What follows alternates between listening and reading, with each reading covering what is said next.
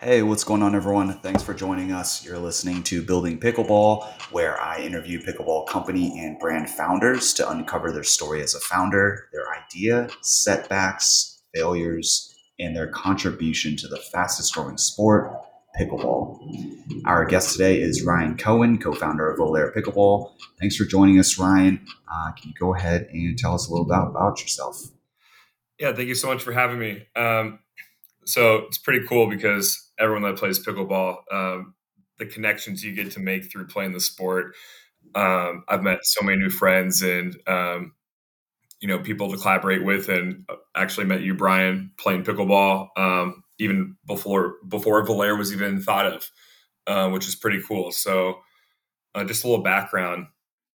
Um, I've known Julian Arnold since I was like 11 years old. Uh, we both grew up in San Luis Obispo, California. Um, he was a superstar tennis player since the day I met him, and you know that was his main sport. I love to play basketball and football, but we both would play basketball together a lot. Um, so that's how we bonded, um, and so just became really good friends. And um, you know, after high school, he went off to UCLA to uh, play tennis, and I went into my family business, which was um, restaurants. And so I thought that was like going to be my career path. And, um, you know, I was just working in a family restaurant for a while. And um, I got to a point where I had like a side business that was doing pretty well. So I went on to pursue um, buying and selling tickets for concerts and live music festivals and sporting events as a full time job. Um, I'd been doing it as a side hustle since I was 13. Um, so when I was, I think about 19, you know, I was already doing that full time. And I, I kind of told my dad, hey, I got one more year. And, you know, then I'm, I'm out of the restaurant uh, business, which, um, you know, I thought I was going to do restaurants my whole life growing up. Uh, that was my, my dream. Um, so fast forward a little bit later, um, yeah, I've been doing the ticket business for a while. Um, I have a few other businesses also, but then um, when Corona um, happened, I went from playing basketball like four, five days a week at the gym, um, and then they closed all the gyms um, because of Corona. And I live in Austin, Texas, so I actually had a buddy that had grown up with Julian and myself that also lives in Austin. His name's Zach and he kept asking me, "Hey, you know, you want to come play pickleball? You want to come play pickleball?" And I was like, "I don't know." I was like, "I don't know if I know what that sport is," and I was kind of hesitant at first. Um, but then he was like, "Hey, I'm at Bolden Acres, right across the street from where you live. You know, let's go play some pickleball." And I was like, "Man, I, I need to go get some exercise." So um, I went over there. Um, had so much fun. Like, obviously, I didn't even learn all the rules in my first time playing. Um, but I just felt that it was just such a fun activity. I didn't really have a racket sports background, um, but I, you know, when I play basketball or football, like I'm, I'm a hustler, I'm a grinder, so I was able to have a good time, like playing pickleball and and feeling that I was truly competing. Um, and you know, from there, I I, I kind of got hooked, um, and I had a lot of free time um, during Corona because, again, my my main business is uh, tickets for live entertainment, and um, they you know pretty much put a halt on that whole industry. Um, so I went from you know working full time to just having a lot of free time, and so I was playing pickleball, you know, two, three, four hours a day in the morning, so that I could be tired and not feel like I was like you know being unproductive. I you know at least felt like I got a really good workout, and you know, as I'm getting addicted to pickleball, I was doing this with my girlfriend at the same, you know, we're, we're getting addicted at the same time. Um, I would call up Julian, who was still living in San Luis Obispo, and he was doing tennis lessons um, because he had made a, a, name for himself locally as a, um, a really good tennis player. So he was doing tennis lessons, and I'd reach out to him like, "Hey, Julian, you, you got to play pickleball. Like, I'm telling you, it, you could be. I think you could be really good." And he kind of just had like what I would consider the typical tennis player attitude of like, no, like that sport's easy. Like, you know, tennis is tennis is where it's at. Like uh, that, like that sport's, you know, it's just not as competitive. It's not hard. And so um, I kept just calling him and just bothering him, being like, hey man, you got you got to check out pickleball.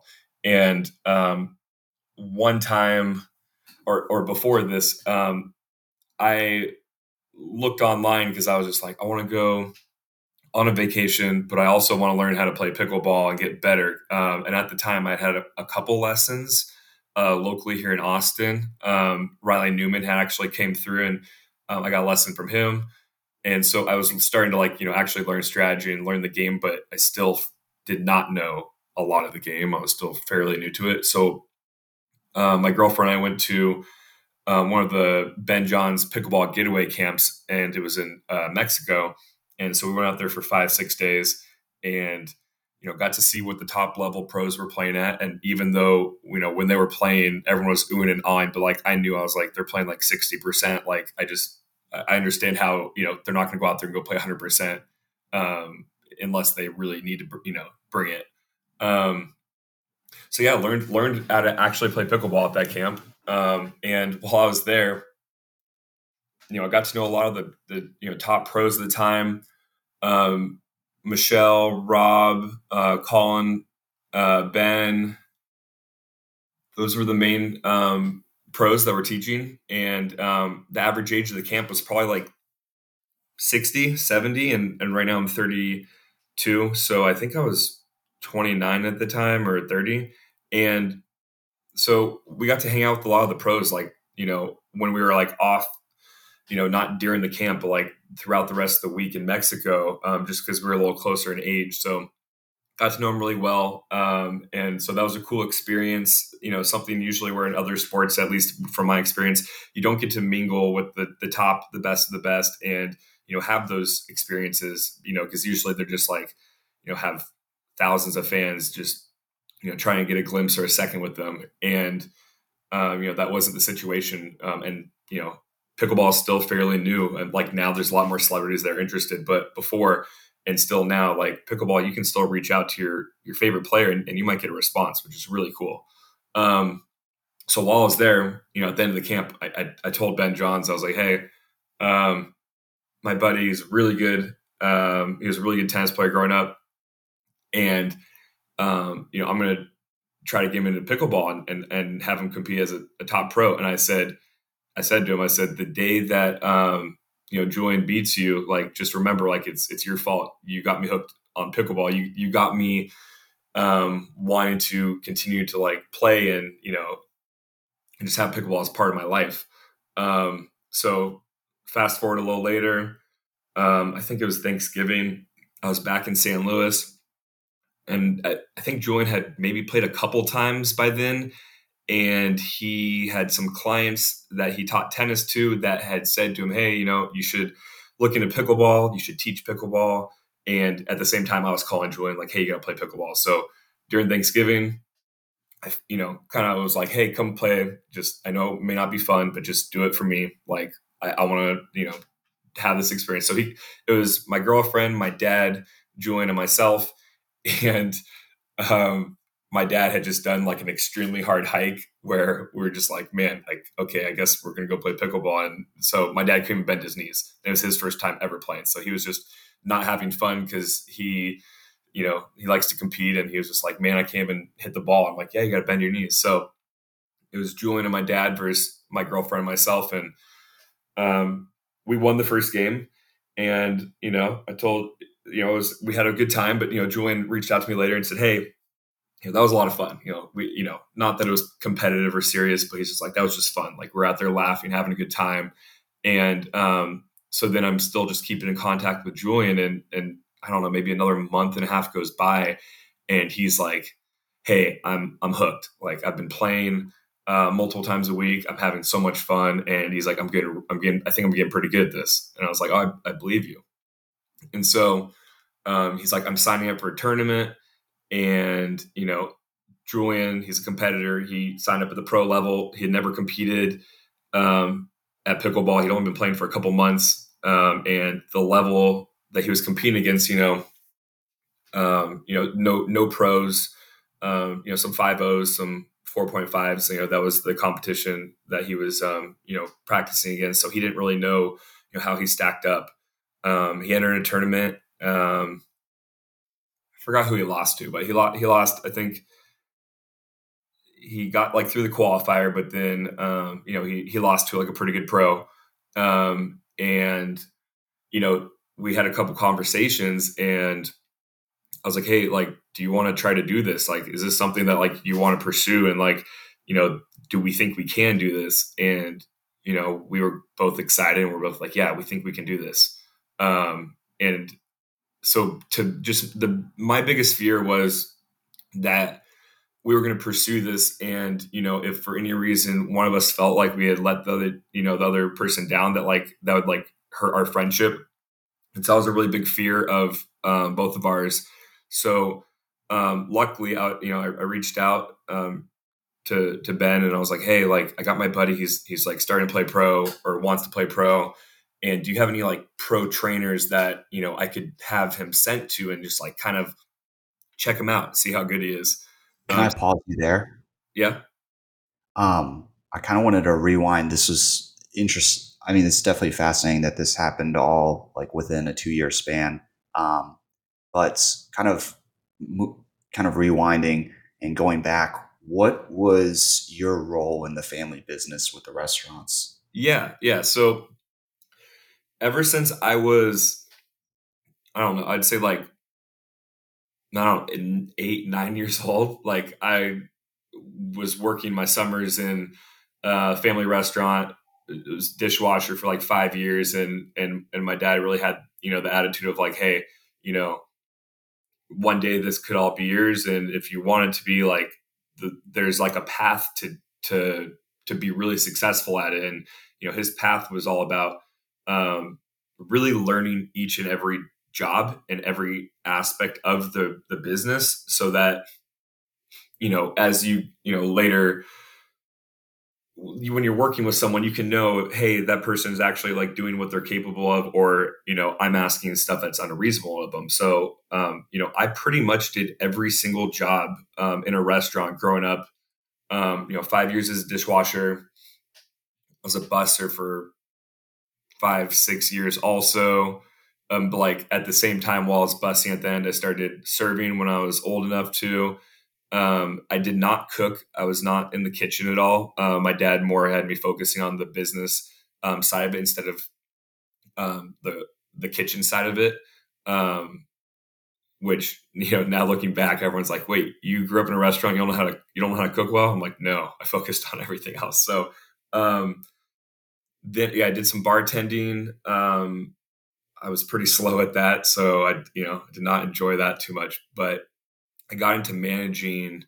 I think when I was like 19, I or 18 or 19, I started managing full time, and um, yeah, I, I, thought that was my my career path um, for the rest of my life. And again, I thought that at a very young age. Um, and, and then I and then I got to the point where uh, I have a lot of creative ideas and a lot of things that I wanted to do, whether it was in the restaurant or outside the restaurant, you know, business ideas mostly. And um, yeah, I, I, with all these ideas, like I wanted to go pursue them. And I'd have ideas in the restaurant, but the, my family restaurant was ran so well that like when I would manage, I was pretty much like babysitting my dad's like perfectly oiled machine.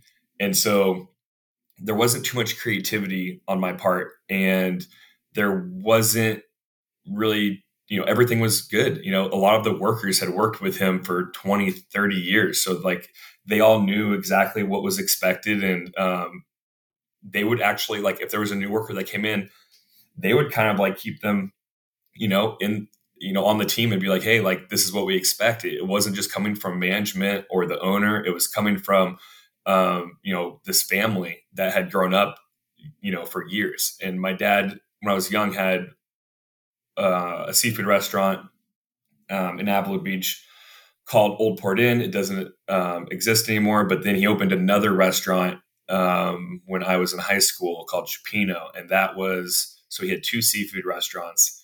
And um, yeah, so my experience was I, I did every single job um, besides in the kitchen and I, I, learned a lot. I learned, you know, what goes into each and every job, uh, the you know the things that are hard, the things that can be expected of each and every single uh, person.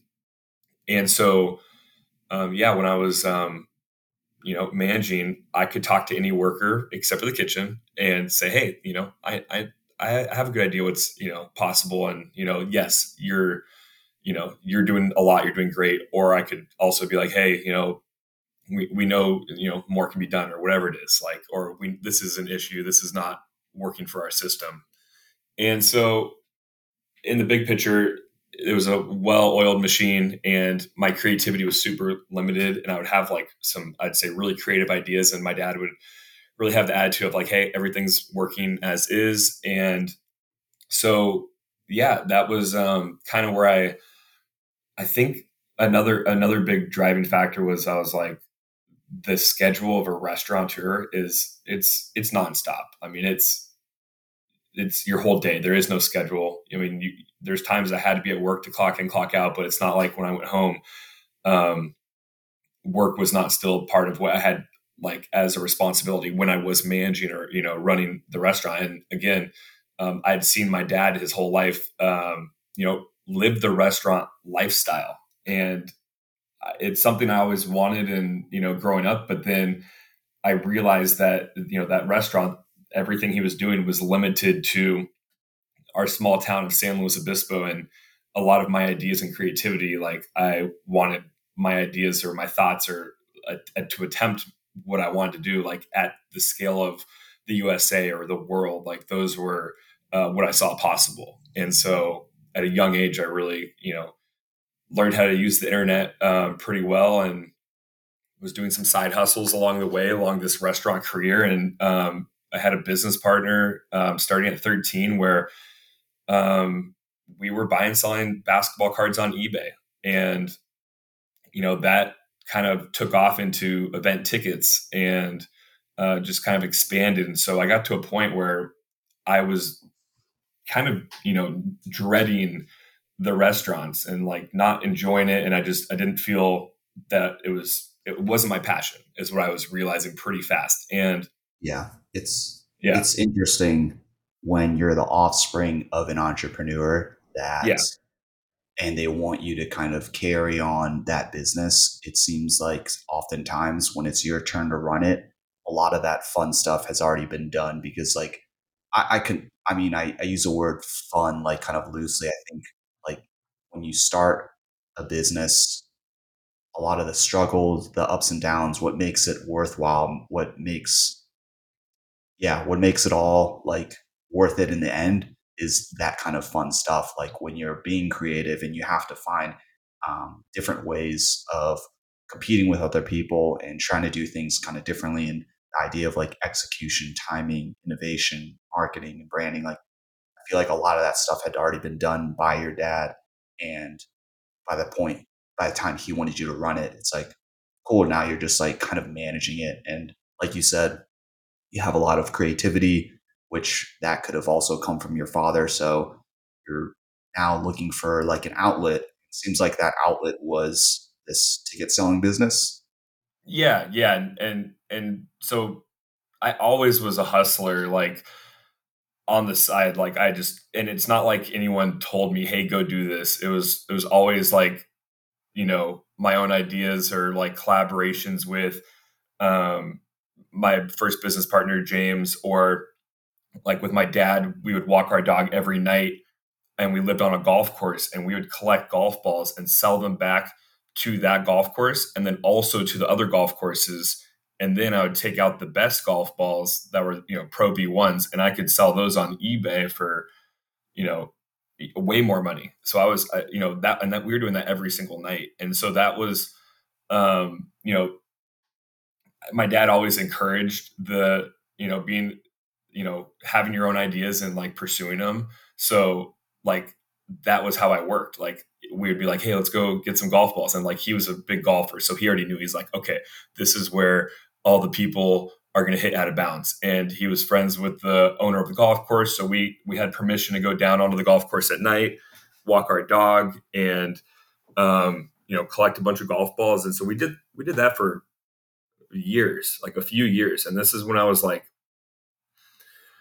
probably 12, 13, 14, 15. And these walks with my dad were not just the goal was not to get golf balls, but that was a, a byproduct. That was like, and I, and I made some good money with it. But like those walks were just, you know, I, I grew up in a family of a blend of five kids, and that was kind of my, you know, alone time with my dad was like us on these walks. So just be, you know, sometimes some other kids would go, but like, you know, we're we're hiking through the out of bounds areas of a golf course that's super hilly, and so we're, you know, we're looking for golf balls. So we that was our bonding, kind of talk about life, talk about whatever was on my mind, whatever was on his mind, and um, and yeah, really just bond, and uh, you know that was our quality time.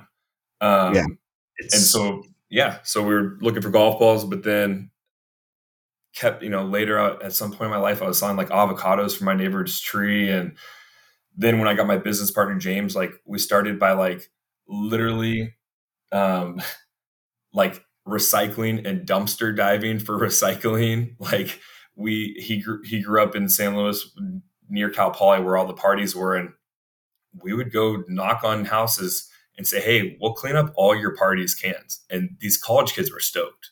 Like they're like, "You're gonna clean up my house?" We're like, "Yeah," and we're stoked because we're like, "Oh, we're gonna recycle all this these cans." And so then we got into some painting addresses on you know the curbs and that was that was a good one and like so just kind of evolved and then you know we kind of always just kept finding what we thought was like okay this is worth our time more so let's focus more on it. So um, then we started getting more online and doing you know basketball cards and we were able to scale that business you know at the age of 14 you know i'd say pretty large i don't remember the numbers but um and then yeah it turned into tickets and you know we're we're using all of our own money you know draining our bank accounts, buying a couple tickets because you know however much money we had, we'd buy a couple tickets and you know just kept bankrolling it and um, and, and had a lot of uh, success um, at, at, a young age. And, and I think one of the the best things were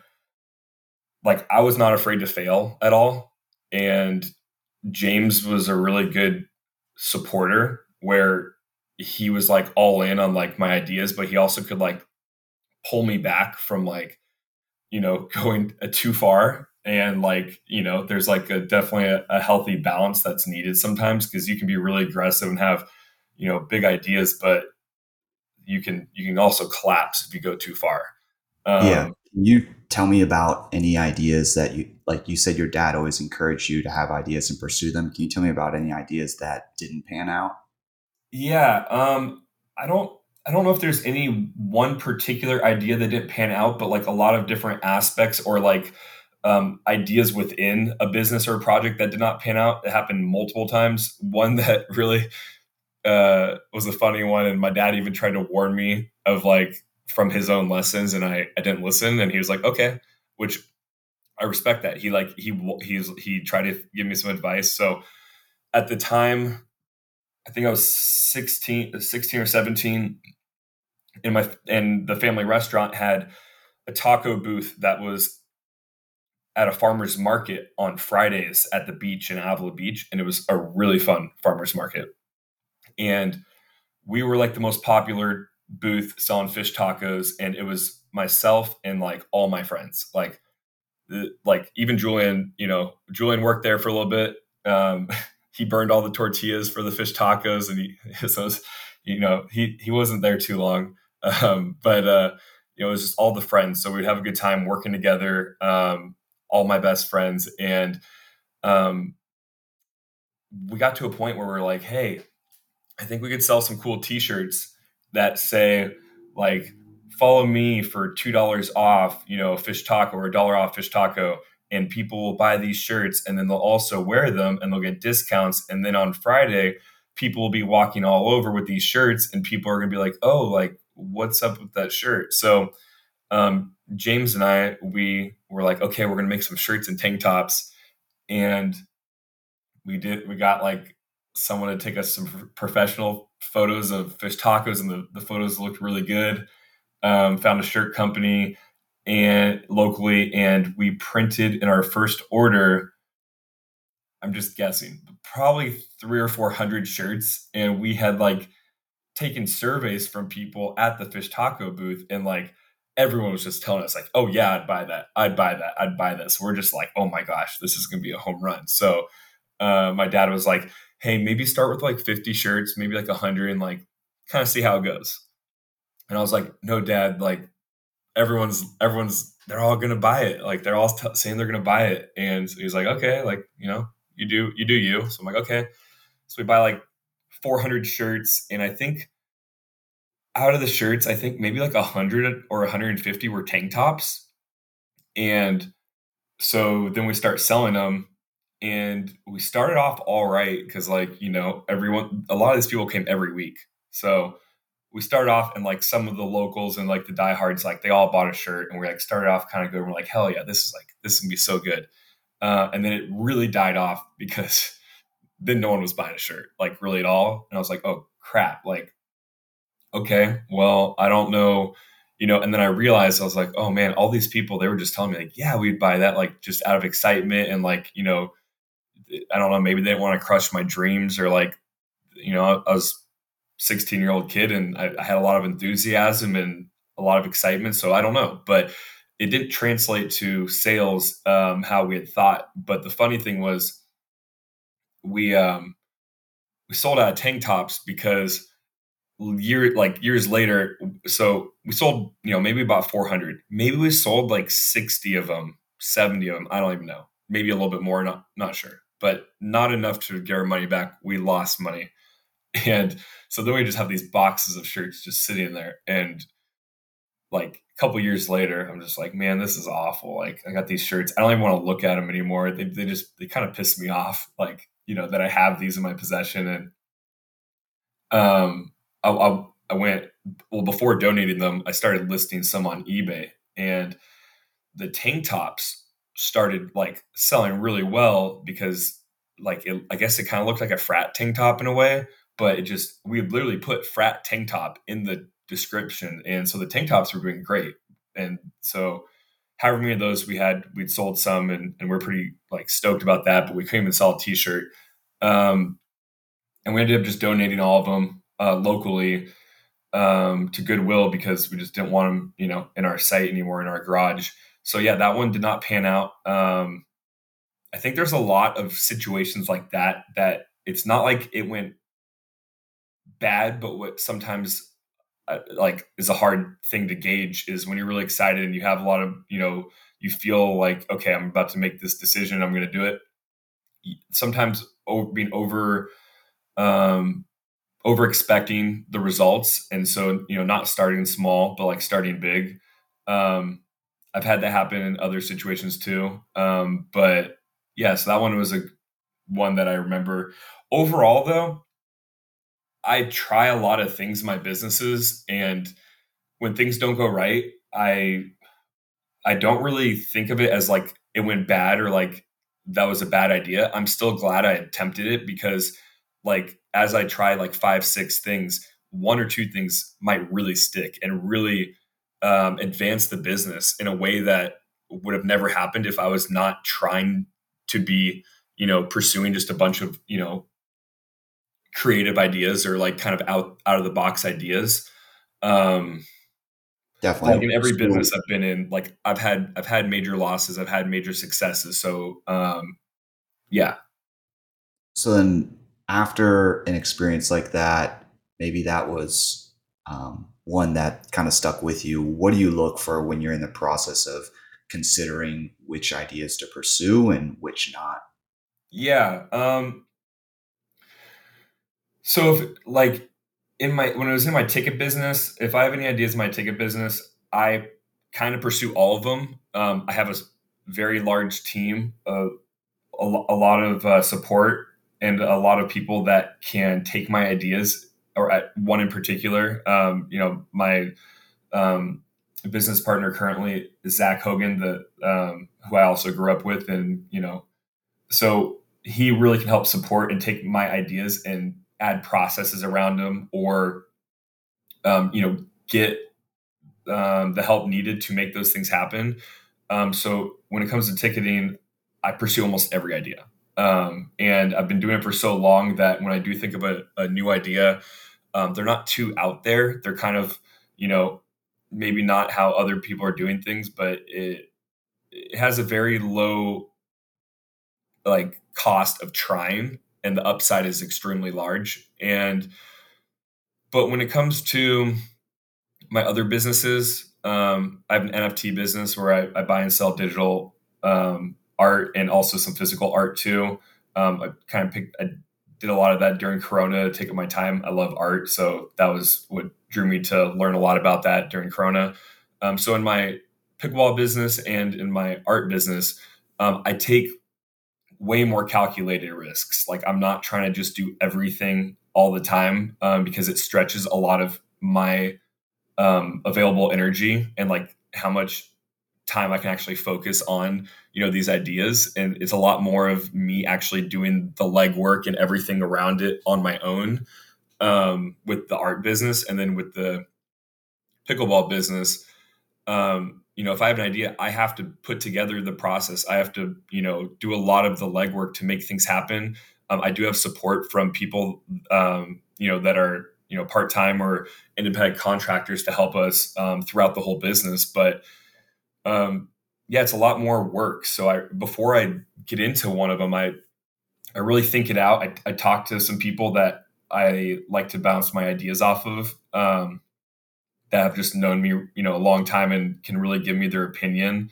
Uh, I have like a small, you know, my family and friends, just really small group where I'm like, hey, this is what I'm thinking, this is what I want to do, and um, they'll listen to me and give me their feedback. And um, yeah, so I, I, do a lot more, a lot of thought before I even pursue a certain thing. Like, um, and also with the pickleball business, because we're a new brand, and this is the first time I'm like actually being a customer facing brand. Every other business I've been in, besides the restaurant, I've been more behind the scenes.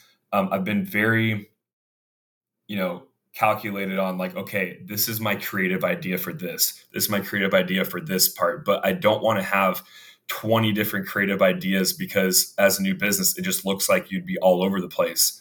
Um, so really just focusing on a couple and then um, bringing them, you know, to light, like the Andiamo push button, like, you know, that is something that we give out in our um, signature gift boxes with Volair paddles. And it, it's a push button that has Julian yelling some of his, um, you know, phrases, you know, Andiamo, let's go, Vi, like, you know, and so you know that one came alive because of I, I'm really good at like seeing something that exists and being able to like improve it. Like I'm not coming up with these things out of nowhere. I guess I just I, I like to improve what I've already been exposed to. So like my mom had gotten me a while ago a push button of Donald Trump saying you're fired and like from the you know the apprentice show and so I would have that button and, and I never really used it but in my closet and like I would click it as like, you know, never used it on someone as like you're fired because that would just be like the weirdest way to fire someone with a, a freaking push button of Donald Trump. But I thought it was a funny, uh, funny thing. And, um, you know, that idea was just like, okay, well, Julian's the only person that yells, you know, a lot of these phrases. You know, some people might have like a couple things they yell, have a catchphrase, but like Julian, like that's, um, you know, a lot of his a lot of his energy. He's you know a loud, passionate um, performer, and um, you know, yeah, that was just like, oh, I think that'd be really funny. I think people would push this. I think it would be just something creative and unique. Like I haven't seen that in the pickleball world, but if anyone's gonna have a push button, it would be Julian. So um, but I'm not trying to do like 30 of those different funny things at the same time because um, I just don't think that the business, you know, being so new would, um, you know, look like we know what we got going on. Yeah, definitely. Um, between your NFT business and the pickleball business, how are you prioritizing between those two businesses and also, uh, I guess, in kind of as far as like work life balance too. Um, how do yeah. you managing all three of those? Yeah, so um, I I really don't like schedules. Um, I'm not really like a schedule person. Um, I'm a pretty free flower, but I love to work. Like working is like when I am working, I, I like, you know, I'm not doing projects or no one's telling me, Hey, you need to do this. Like all, everything I'm working on, it's, you know, a lot of it's my ideas and like, um, you know, like my own creativity where I'm like, okay, this is fun, like a lot of fun. Um, so if I'm wrapped up in something, like I can work on it endless hours, like, you know, like an, you know, an unhealthy amount of hours. If like in the ticketing world, if there's something I'm like, oh, I'm this is what I'm working on. Like I can work on something for three days, uh, 12 hours a day for three days straight, and it could be one thing.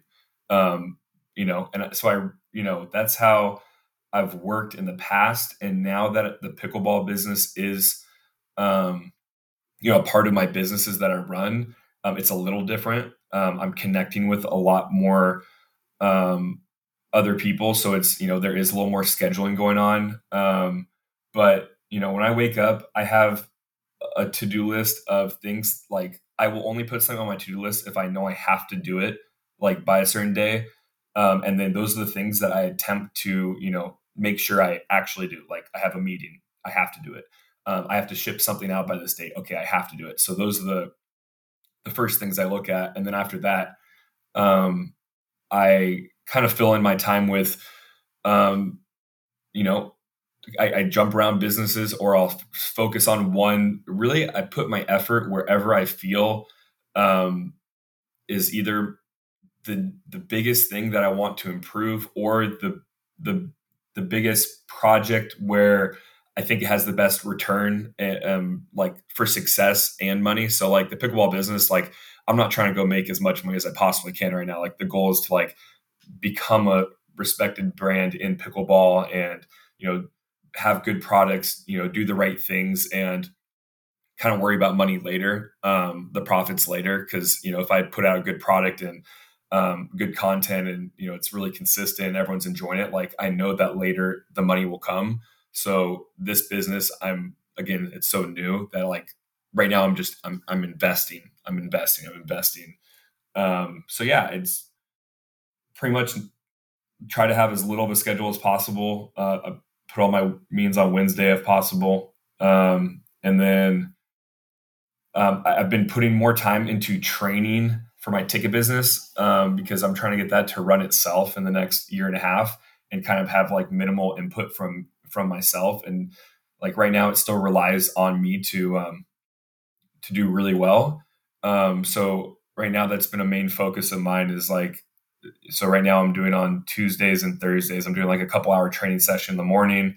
Um, and I'm going to keep doing that. And I'm training five people at the same time that are five of our stronger uh, workers to really learn a lot of high level um, things that are like kind of I've been like keeping like to myself and like in my head because I've all, like I've had fears of like if I train someone how to do these things, they can go run off and just do it without me. And um, that is still possible and it's happened in the past. But these five ladies I'm working with right now, like I've been working with them for five years and I'm I'm just super excited to like teach them everything I know because they're they're so bright and I know that that will allow that business to continue to grow without me um, really need to put a lot of uh, work and you know time into it. So um, and then with you know Volair right now, everything because it's a business where I have not dealt with customers as much where I'm like a customer facing, I'm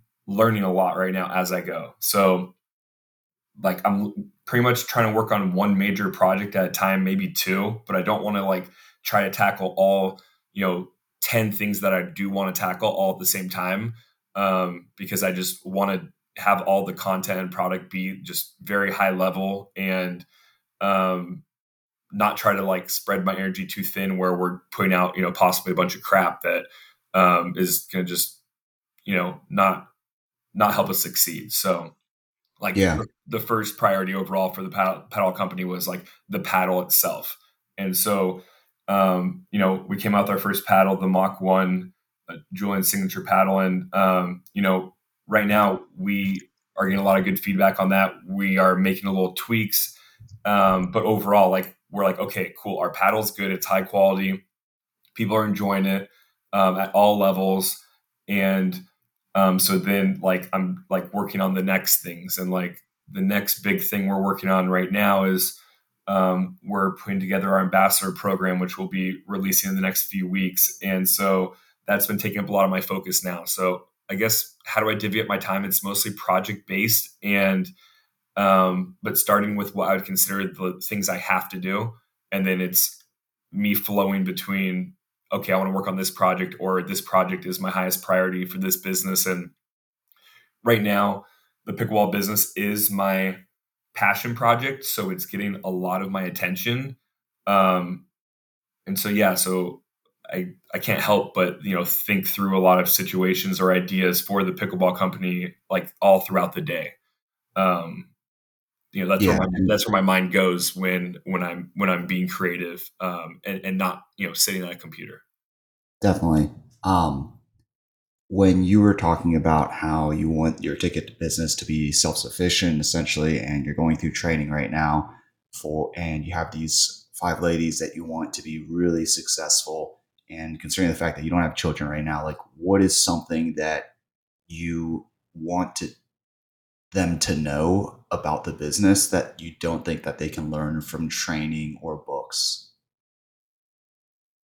Something I want them to know that they can't learn from training or books.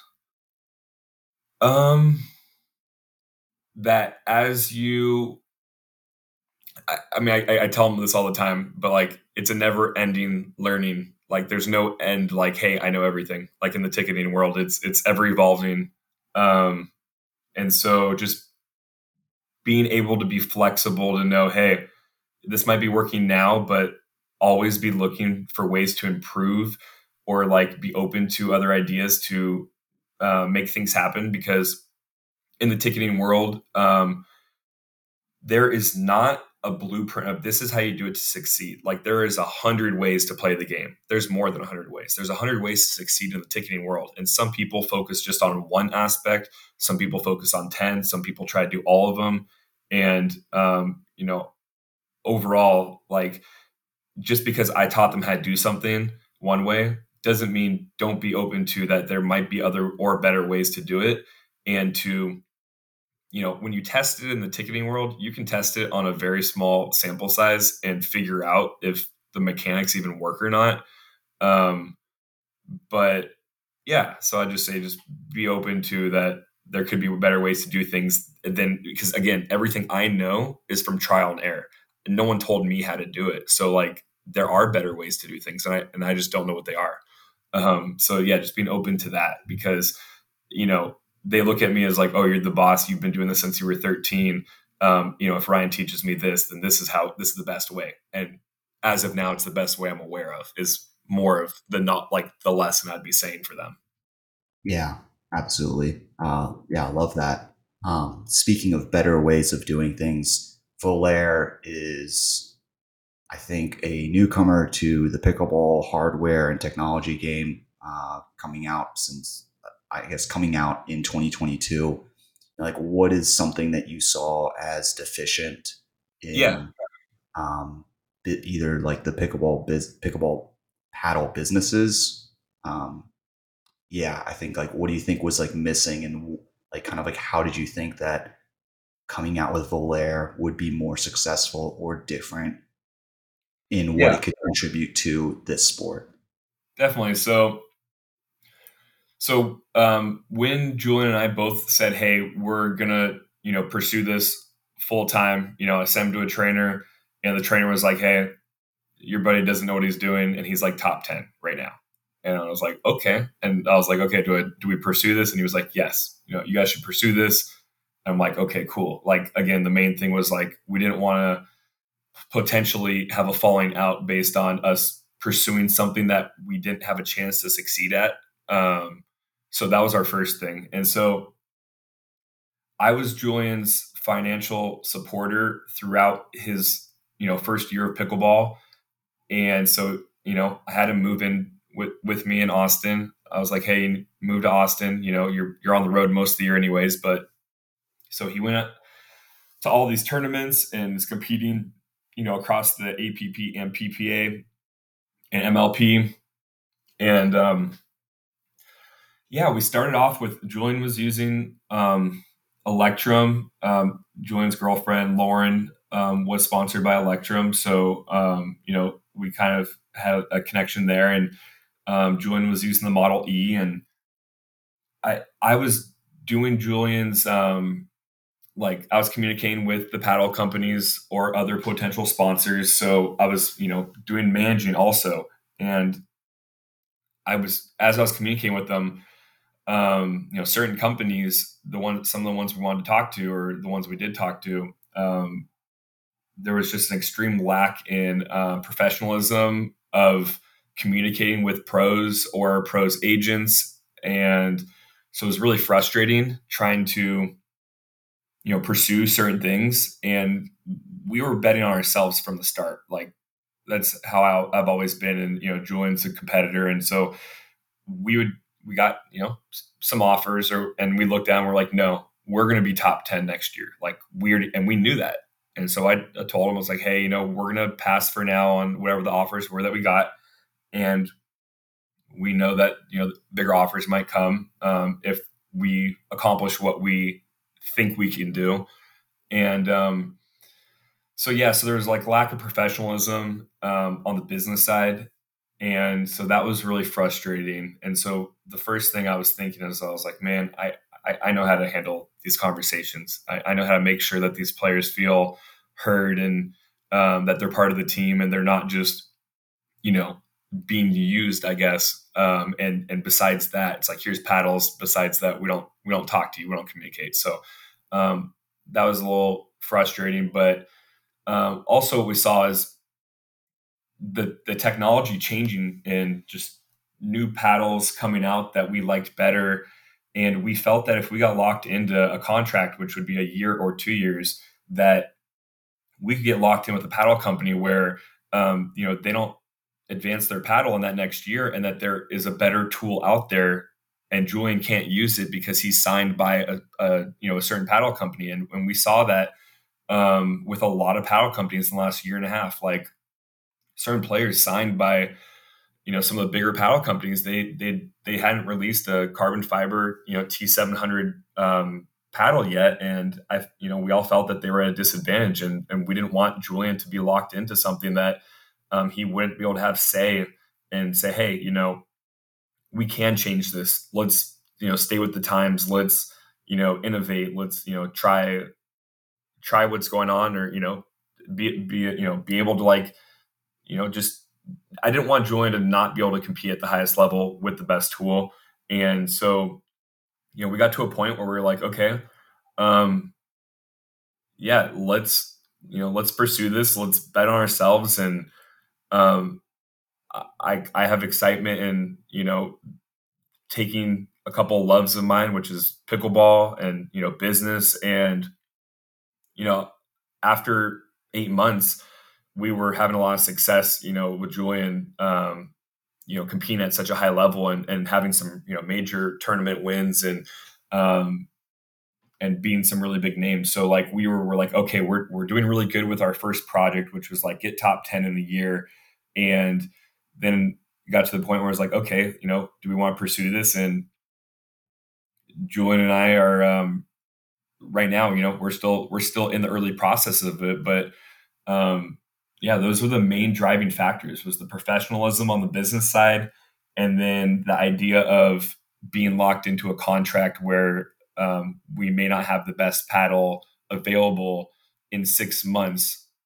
Um, yeah, those that's what I'd say. Absolutely. So, how are you doing things differently given that Volair has sponsored athletes? Yeah. Um, so right now we have um, four four sponsored athletes, and I've known I've like I've known Wes since one of Julian's first tournaments. And in the beginning of Julian's tournaments, I was traveling. I traveled with Julian, you know, a couple times um, because him traveling all around the country was very new. He had not even been to like the East Coast before um, being a professional pickleball player. So um, got to know Wes really well, um, and just he. I think everyone knows this. Wes is the nicest guy in pickleball. Like everybody loves Wes. Um, and so as we're t- talking about this, I you know this idea um, behind the scenes, I'm able to like reach out and like at least like gauge if there's any interest and see if that's something that you know some of these other pros want to be a part of, and um, you know, uh, my main goal of like how to treat the players differently was to you know they have direct access to me um, you know they can have stuff to julian too but like for a lot of the operations um, and everything besides what julian's you know doing on the court and like representing Volair as the face of it um, you know a lot of the stuff i'm doing like they can directly reach out to me and say hey i have an idea or i have a question or what about this? And and I've had a lot of really good conversations with every pro of like, you know, just I don't know, I wouldn't consider it the the typical, you know, um, sponsored pro and you know business relationship. I'm not saying it's not out there. I, I know it is. Pickleball is a small sport overall, and, and the community is very tight. But just giving them that experience that like they matter, um, you know, more than just their results, and that they're holding the paddle. Um, so yeah, like that that's how I've been treated different. Like I've been very prompt on um, anytime anyone's owed money um, or you know that there's a deadline or, or what they're expected to do. Like I just have it very organized so that it doesn't feel you know chaotic or stressful for them. Um, whenever I feel that I'm like running behind on something, I just keep them updated and say, hey, you know, this is not on track. This is we have a, we're gonna have a new timeline soon, and just really keep them in the loop of what is going on, you know, overall, um, just so that they know and that they you know feel included, that they are part of the family. So, you know, Wes, stand up guy, partnered with Julian at the very beginning of his career, um, and I his skill is for for how much he was playing. Uh, you know, when he first partnered with Julian, like he hadn't even practiced for months, and they went out there and competed pretty well.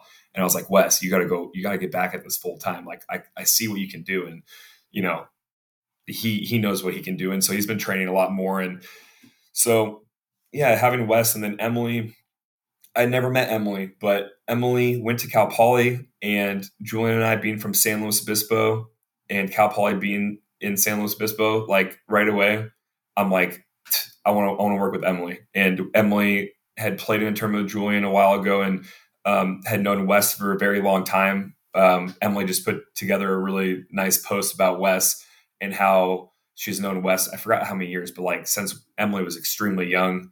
Um, so that was really cool. Um, I didn't know the extent of like how long they'd known each other, but I think it went back to the days of Wes. I'm guessing doing tennis. Um, and then Grant, I had met in a tournament in Arizona, uh, had dinner with him when I was out in Arizona with Julian, and uh, just really nice guy. Um, you know, and so like when we were reaching out, like we reached out to people that we, um, you know, we started with the people that we're like really good friends with, and you know that they would understand that we are going to do all the things that we say we're going to do because being a company that didn't exist yet you know, I did talk to some other, you know, top pros that, you know, obviously they know Julian, but they didn't know me. And so when I'm reaching out and trying to say all these things I'm going to do, they didn't, they, you know, I look at it and I say they shouldn't believe that I'm going to do all those things. And so the people we did connect with and, and did sign as of now, like they all believed in us before they even like had a paddle like pretty much. Like Wes didn't even have a paddle. He never even tried it. And he's like, I'm gonna sign with you guys. Like I'm gonna you guys, I just want to work with you guys. You guys are my friends. Um, and you know, we get along great. And so it was a lot more about the relationship than anything else with Wes. And he's like, I don't even care what paddle I have in my hand. I'll go compete. It doesn't matter. I was like, oh, cool. So, so yeah, just really that that's you know that's kind of how we're trying to do it different. And like right now, uh, we might sign like another pro or two in the near future, but overall, like that's we're we're I think we're overall good with our like um, tournament pros as of now. Um, you know, that was our we wanted to come out with a bang and have you know four, five, six pros all using the paddle at the beginning um, of when we release, um, just to you know show that it's not just Julian using a signature paddle. Um, and so yeah, so that's kind of where we're at with like the pro aspect, and and now we're going to focus on uh, a lot of other aspects of the business because um, in the big picture, the what goes on at the pro level and following the pros, like it's a very small percentage of pickleball players. Like most pickleball players are, you know, you're you're go to the park. I just want to get a good workout, and um, you know, they may not follow the pros at all. So now I really want to tap into those um, different communities and and really you know get our paddles into people's hands because as of now everyone that's had our paddle they they really enjoy it. So i just want to get into as many hands as i can um, and see what happens.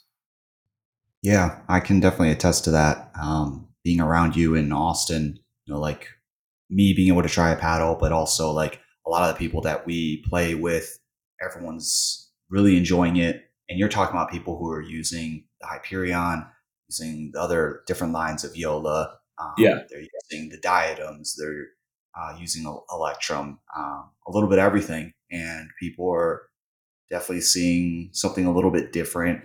Um, and you know, you do have a different way of looking at how to build relationships within business, and it's definitely showing in pickleball. Given you know you already have your pro talent figured out, is there something that you can tell us that you're doing differently with the ambassador program? Um, well, so I've been learning a lot about ambassador programs the last, geez, like two, three weeks. Like, I, I don't know. I've been just literally reading everything I possibly can, and I'm learning how other ambassador programs kind of have worked. And um, yeah, I think we're going to be putting together an ambassador program that it, a couple ways I think it's gonna be different. I think well, what we're gonna be giving out as a commission per paddle, um, it's gonna be higher than anywhere I've seen, and that is like, you know, I want people that you know if first off, I want you to like the paddle. Like before you even get into like, hey, I want to be an ambassador. Like, you know, if you don't like the paddle, like I don't want you trying to sell it. It just feels unauthentic at a certain point. Um, so, you know, after someone likes the paddle, um, being able to make you know a good commission per paddle, I think is really important. Um, I know there's a lot of ambassador programs out there, and I feel that if we don't have a good uh, financial incentive, that people will be an ambassador and then see another ambassador program that you know might have a decent or good paddle and and just jump from one to another and really not you know become a Volair ambassador where they're like really repping the company and you know are a part of our ambassador family which you know I, I, want someone to be an ambassador for as you know as long as they enjoy playing pickleball um, so financial incentive is you know one way that we're going to come out of the gate and like say hey you know here's a pretty strong financial incentive and your community gets like a 10% discount so as they're selling these paddles um, they get a commission and their friend or family or whoever they are selling the paddle to also gets a little discount. Um, and then on top of that, we are going to be, you know, highlighting a lot of um, our ambassadors. And as we're doing now, like we we we have pro content, which you know we like to post, but like this Volair is not going to be the Julian show. Like, um, you know, as we continue to grow, Volair, the goal is for Volair to be um, you know, Julian to be he is a co-founder and he's going to always have input and be doing a lot of the testing on the paddle side and um, you know just testing everything and, and really you know being our feedback because he is just so dialed in with um, how things feel and um, what he prefers. And so you know we want to highlight a lot of our ambassadors um, highlight their successes and um, you know on top of that we don't like right now we don't have any merch available yet but we will later. Um, i know right now we're going to incentivize where it's like after you sell you know 10 paddles that you're going to get one of our tour bags in either black or blue. And so those will be available you know at the end of february hopefully. And um, so and those bags are pretty cool. So just as they um, continue to sell paddles like there's going to be just um, you know other you know things like the bag but then like I don't want to like say this is I'm not going to put this in our ambassador program like um I guess like in the pitch. I'm not going to say hey, you know, top person gets this or that, but you know, some of our ambassadors, anyone that goes above and beyond, like I'm going to go out of my way to do stuff special just to make them feel that, you know, they really, that their work is, you know, appreciated and things like that. Things that could happen would be like, um, you know, like private lesson with Julian or come to one of our camps or, um, you know, things like that where they get to interact with, you know, some of the pros at the highest level. Um, you know, whether, you know, it's playing games with them or, um, I don't know, doing, coming to some, you know, Volair celebration. Um, yeah. So it's kind of, I don't have anything set in stone. That's kind of what I'm getting at, but I want to do things like that to really reward people that are going above and beyond. Yeah. And I think people will definitely appreciate that. Um, and, you know, we're coming up on the hour. So um, now you can kind of plug away, you know, like where can people find out more about Volair and hell, if you want to even um, plug your ticket business, I know like tickets yeah. now are getting crazy. So yeah, plug away, man. Yeah. So um, for pickleball, um, you can follow us at Volair Pickleball on Instagram. Um, and that's right now instagram is like our, our main um, social that we're updating the most um, we're going to start doing a little bit more content on tiktok and facebook um, but when it comes to the ticket company i don't have anything to plug i'm a behind the scenes company that just helps supply inventory for um, a lot of the secondary websites so um, i don't even have a direct website but yeah no you know, we're gonna have the information for the ambassador program announced in the next couple weeks, and um, we'll do some posts on Instagram about how to apply. And we'd love for everyone to apply and and and really, you know, get, first off get to experience our paddle, but then also, you know, rep our brand and um, hopefully make a little bit of money along the way. Um, but no, thank you so much for having me, and uh, this was this was fun. Got to go down memory lane a little bit on some some some different situations that I haven't thought about, you know, in a while or been prompted to answer in a while.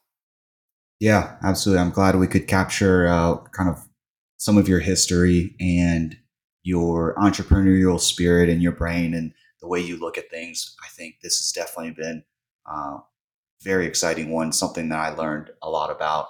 Um, even though I've known you for like two years, these are things that I don't get to normally experience. But you know, really appreciate your time today and excited to push this one out and have everyone listen. Uh, if you have any last final words, feel free. Um, I, I don't know anyone that stopped playing pickleball, you know, for the most part. So, um, you know, pickleball is going to keep growing and, um, you know, this is, it, it's a, it's a passion of, of mine and it's a passion of yours. And that's why we're, you know, doing things like this interview. And I just, you know, I, I love the pickleball community. I've never experienced so much support um, from people I don't even know. Uh, it's awesome.